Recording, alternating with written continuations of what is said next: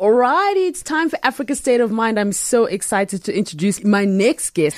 Um, you know, because obviously when we think about the state of mind of Africa, we think about how things are going to change and how it is that culture and, and art and fashion are the driving forces with regards to, you know, telling a different story of Africa. So, you know how I love my introduction, so I'm going to try one. Hopefully my guest doesn't think my introduction is cheesy, but here we go. We've all heard the cliches, never despise the day of small beginnings. The world is waiting for your most authentic self. Your gift will make room for you. Stay in your lane. Teach a man how to fish and he'll never go hungry. My next guest story and career is literally proof that there is truth to all of these cliches. And as a result, his career and life is far from anything ordinary and it's what dreams are certainly made of. Born and bred in Port Elizabeth, there is a beautiful story about how his family didn't have a TV and they were the only people on their street. I, rem- I remember who didn't have a TV. I think that's how I heard the story. So picture this. Laduma and his siblings are all excited because today is the day that their mom is going to go buy them a TV. Laduma accompanies his mom, um, and as they walk into a second-hand shop, she decides that there's going to be a slight twist um, in this plot, and she decides to get a second-hand knitting machine versus the TV they wanted. Though Laduma was initially disappointed, he did, as the good son, help his mom assemble the knitting machine, and she taught him how to use it. From there, he started selling beanies and scarves to his friends at school. Fast forward to today, 2018, Beyonce Swizz Beatz are some of his clientele. He has numerous awards um, to his name, including the African Fashion International Emerging Designer of the Year Award, the Yoox.com Who is Next Dubai Award, Vogue Italia Scouting for Africa Award, and so on and so on. He also has showcased globally in London, Paris, Milan, New York, Berlin, Amsterdam, and Oslo. He's more than just a designer. He's literally a cultural icon. And to think this all started the day his late mom decided to buy a second-hand knitting machine. Definitely stories that movies are made of. Welcome to Africa. How was that? You have to Yo. give me a, a, a clap. That was the most poetic introduction that I've ever heard in my life. Really? And uh, I think I should hire you as my. I can I can be the person that goes ahead of you. Like in Uganda, they have this thing for the king of the Baganda tribe, right? They call him the Katikiro. So basically, Yeah. he goes ahead of the king to announce the king. So Like can I be? us with the poetic singers. Yeah, Yeah. exactly, In exactly. Parliament, they do it a lot. Yeah, I'd love to. I'd love to go ahead of you because then I'm sure all the amazing people I'd meet, my life would be great. but Laduma, welcome to Africa State of Mind. How exciting to have you on the podcast. I know that you you're really busy, and everybody's always like to get you locked into a studio or locked down for an interview is always a really really um tough thing. So first of all, I do want to say um you know I absolutely love your designs, but more than anything, I, I love your work, and I love the way that your work is actually just a it's almost like the soul of Africa, you know. yeah. So talk to us about the story about how it is that uh, Maklosa, did I say it right? Makosa. Maklosa. Yeah. Sounds better. Almost, almost getting there. You're like almost. so talk to us about how it is that um you actually started the brand. Um, I started the brand as a thesis project Mm. at the Nelson Mandela University in 2010. Um, the objective of the thesis was to come up with a project um, that um, is innovative Mm-hmm. and um, that communicates a new language within textiles. Mm. I studied textiles, specializing in knitwear design specifically. Been knitting since I was 15. Um, growing up in Port Elizabeth was at an advantage to the project as well because mm. Port Elizabeth prides itself by being the most um, um, um, it has the biggest trade hub of mohair in the world. Oh wow, that's the biggest, amazing! sure. wool trade hub in Africa. Wow. So with those two commodities, one had good opportunities to play mm. around with because knitwear um, is mainly made with wool and mohair. I got bursaries from those um, organizations that market those commodities, um, and and um, the unfortunate part though is that um, eighty percent of those commodities are exported to Czech Republic, China, France, who use those um, materials for luxury products. Um, very few of us um, in the current day and age in South Africa use them to make readily av- um, available to purchase products. So I wanted to create that, and uh, coming from the Xhosa community that has some of the most beautiful beadwork, I can argue that most beautiful beadwork in Africa, which is hidden in Yeah. um, archives, museums.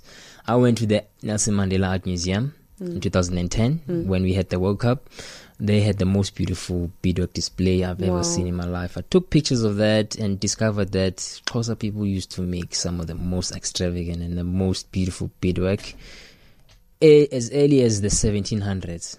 So I took wow, those that's patterns. quite that's quite a history. I don't think a lot of people are quite aware of it. Yes, Yeah. even I myself, you know, we never studied about that in high school. Yeah. Yeah, and um, I I was so immersed into that heritage and discovered that within us as Xhosa people, we have about 200 clans Yes. that are subdivided in different clans like the Mo- the Mbondos, Abatembu, Amamfengu, and all these clans have their specific aesthetic, you know. So these beadwork communicated that as well. Mm. So I conceptually I took those patterns that I came across, modified them to make them appealing to the current youth that's being influenced by international trends, Yeah. by hip hop and all those things.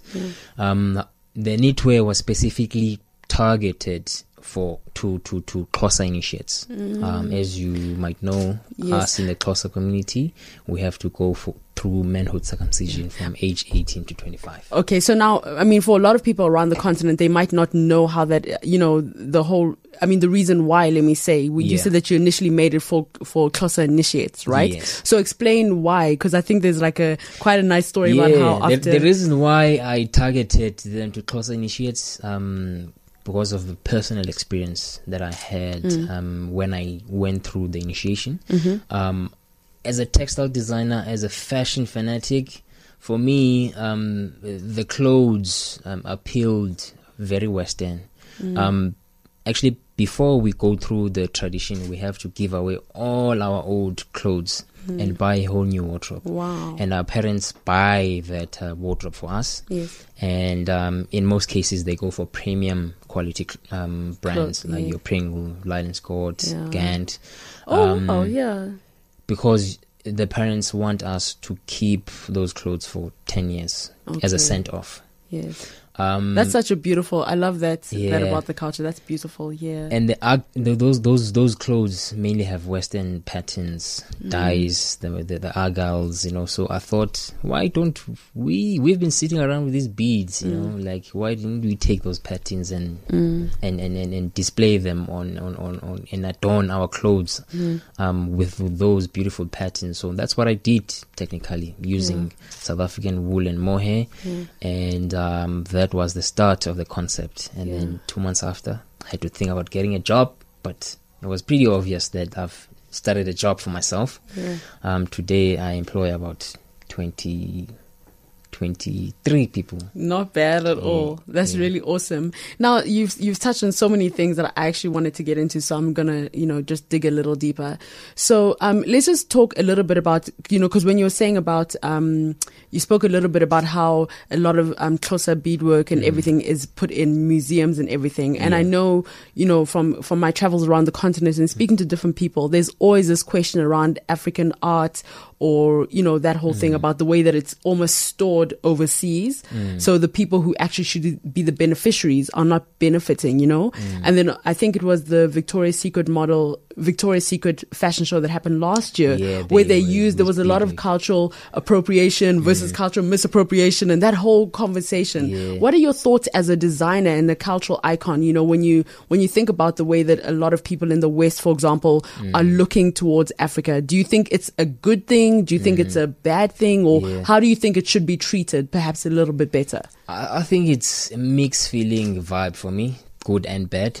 Um, you either approach it as a brand in an ethical way or in a non-ethical way. I'd say misappropriation is unethical in all of regard yeah. because um, if you take culture and not acknowledge and compensate Mm. the your, the source of the culture, um, you being unfair.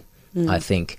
Um, um, in my case, I take culture, evolve it to the future.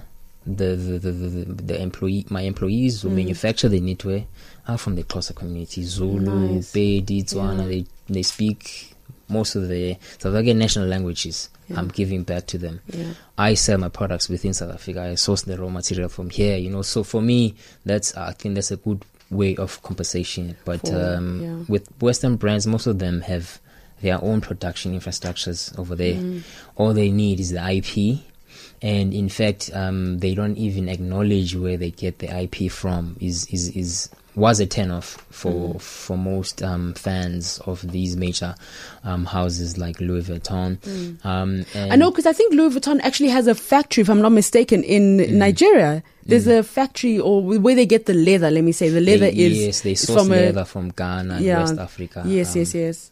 Which is an, an example of them taking something that's in a raw form and Yes. they refine it Yes. and the price doubles and Goes like right through the ceiling. yes, yes, yes, yes. Yeah. Uh, so for me, that has happened to me before, where people take what I do, Yeah. modify it. And um, 2016, I had one of my collections called um, appropriation, but I I wrote the appropriation in Xhosa. Yeah Yeah. um, spelling um, because I experienced a lot of that, but I never publicly spoke about Yeah. because um, I think that as an entrepreneur, um, people shouldn't just immense the hype. They should Mm. use it. Yeah. Yeah. And I think also what, what I really like about that is that a lot of people would have used that as a platform because I'm sure you're not even going to say who it is, but Mm. they would have used it as a platform to try and gain an, uh, you know, a bigger audience. Audience, yeah. But for you, it's like your creativity, your fashion, it speaks for itself. So Yeah. I'm not even going to ask who that, although I'm very curious. You can tell, tell me off air, um, you know, who the, the, the people were and everything. Now, you know, obviously you, you know, like mentioned in the introduction, people Mm-hmm. like, um, Beyonce, I think there was a situation where Beyonce made a comment and she really was celebrating your, your clothes and Mm. Yeah, everything. yeah. Where were you the day that this actually happened? I'm was- just curious, where were you when the most, uh, like popular woman in the world is like, Yeah. I actually missed that opportunity. I was supposed to be there. yeah, Um, I was in London. Yeah. I, I did a. I was doing a master's course at Mm. St Martin's. Um, Because of school, I had to stay and complete my project. Mm. Um, for the past five years, I've been exhibited by a lot of museums around the world. Wow. Um, the Smithsonian Museum in New York. In the Smithsonian Museum, isn't that the museum where Barack Obama and uh, Michelle Obama's portraits? That's where portraits. the, pre- the portraits. yes, yes, yes, yes. Um, um, I need your one of my two of my looks were bought by the museum Wow. as a exhibition that they had two years ago. Yeah. and Beyonce, Blue Ivy, and Jay Z visited the exhibition and they took pictures of all the pieces. Yeah. Um, there was about 200 and something pieces. Yes. And they Beyonce posted on a blog Mm. three pieces that she liked the most. Mm. Um, yeah, so that's where the social media hype happened. You know, I only realized it later that day. Yeah. yeah, but Cause, yeah, because you're very chilled. I don't even think that you, you probably were like, what? You probably were like somewhere just watching over the, you know, everything and making sure that, the, you know, work was going as usual. Because what strikes me about you is that I, I think a lot of times when you meet with designers and people Mm. who, uh, you know, are kind of, everybody's like, me. And you walk in, you're like, it's my brand, it's the business, Mm. it's the art. So Yeah, that's yeah, quite refreshing. yeah, I think for me, the, the the work should be famous. Yeah. Um, Yeah. people should people buy into the work. Yeah. They don't really buy the person, even though a figure is a brand itself. But Yeah. uh, at the end of the day, the, the, The work first the and the, work first yeah. before the the the the, the, diva. That's why I said that your gift makes room for you. yeah, It's so you know, as you were speaking about that, I um, just wanted to reference another um, uh, uh, Somali artist that I know, Mm, um, K'naan, mm. and he, I think he did the yeah, waving flag song, and I remember his manager, um, Saul and K'naan. The one time we were like talking, and then you know, K'naan because of the story of Somalia Mm. and the fact that he was the last person on the flight. It's a very intense story. Everybody heard it a hundred thousand times over. Mm. And I remember the one time there was some UN Habitat event, Mm. and K'naan was kind of like your art should be more important. Like his story is a, it's a powerful story and it's a Mm. story of many people. But he, for him was like, do you like my music first? Mm. And once you like the music, then tell the story, but not call somebody in and be like, Oh, you're from Africa. Tell us about this. Tell us about Mm. Yeah. that. And so you kind of remind me of, of him in that way where you, both of you are kind of like, you put your art first. You're not Mm. trying to sell, you know, to sell an idea. Cause what if you sell all the hype and then it comes then- back and then it's just like, wah, Yeah, wah, yeah, wah. yeah. Now, okay, let's also talk a little bit about just um, you know, because I know you said about how with uh, the idea came with the Xhosa initiates, initiates, and I never knew that you know that that parents were buying their sons all of these Pringle shirts and everything before you know Maxhosa came in Yeah. um, by Laduma. But now, when you travel to other African countries, I think you've been to Lagos as well, right? Been to Lagos, Yeah. Cameroon, Wow. um, Rwanda. Oh wow. So what what is the response in African countries? Because normally you don't think Africa and knitwear, Yeah. yes, so yes, yes. what is the response? be- even, even the people in those countries as well, Yeah. they don't think that they don't even know that there is winter in Africa. yeah. They don't just they just don't associate Yeah. Africa and winter. I tell them first of foremost that we have winter Yeah. in South Africa, Yeah. um, and uh, we do specialize in knitwear. Yeah. There's a lot of knitwear manufacturers around the country Mm. that have been doing knitwear for decades. Um, however, their special interest, of course, is in the colors. Mm. Like what I noticed when I was in Lagos, people are so flamboyant. They are. Have you noticed? Yeah. It's like everything is an occasion. In Nigeria, it's like everything is an occasion. Yeah, Yeah, um, they really like about image and branding and, and Mm, everything. Yeah. which was um, an easy buy-in for me Mm. because uh, people are already wearing colors and Nigerians travel a lot. Mm. Yeah, they do. Um, so there is a boutique there that sells my pieces, and most of the customers that buy they buy for traveling. Oh, lovely. Yeah. Are you do? Is it at the Polo, Polo Um, Avenue? It's no, it's at the Victoria Island, Okay, Victoria Island. Yeah, I think there's. It could be at the. What's the name of the? I think I know which boutique it is. Alara. Yes, yes, yes, yes, yes, Alara, yes. yeah, Okay, yeah, lovely. Oh, okay, so awesome. Now let's also just talk a little bit about um the inclusion of family in your in in the, your day to day running. Yeah. Your sisters and brother are involved as Yeah, well. yeah. Okay, so talk to us a little bit about that. Um, in 2014, I was in Cape Town. Yeah, Was sort of over Cape Town. Wanted to move somewhere else, yeah, and I got an opportunity to go and study masters at St Martin's. yeah, um, uh, and then I had to get people that I could employ that I Mm. would trust that would take care of my business. My f- young sister was the first person to commit, Mm. quitted a job.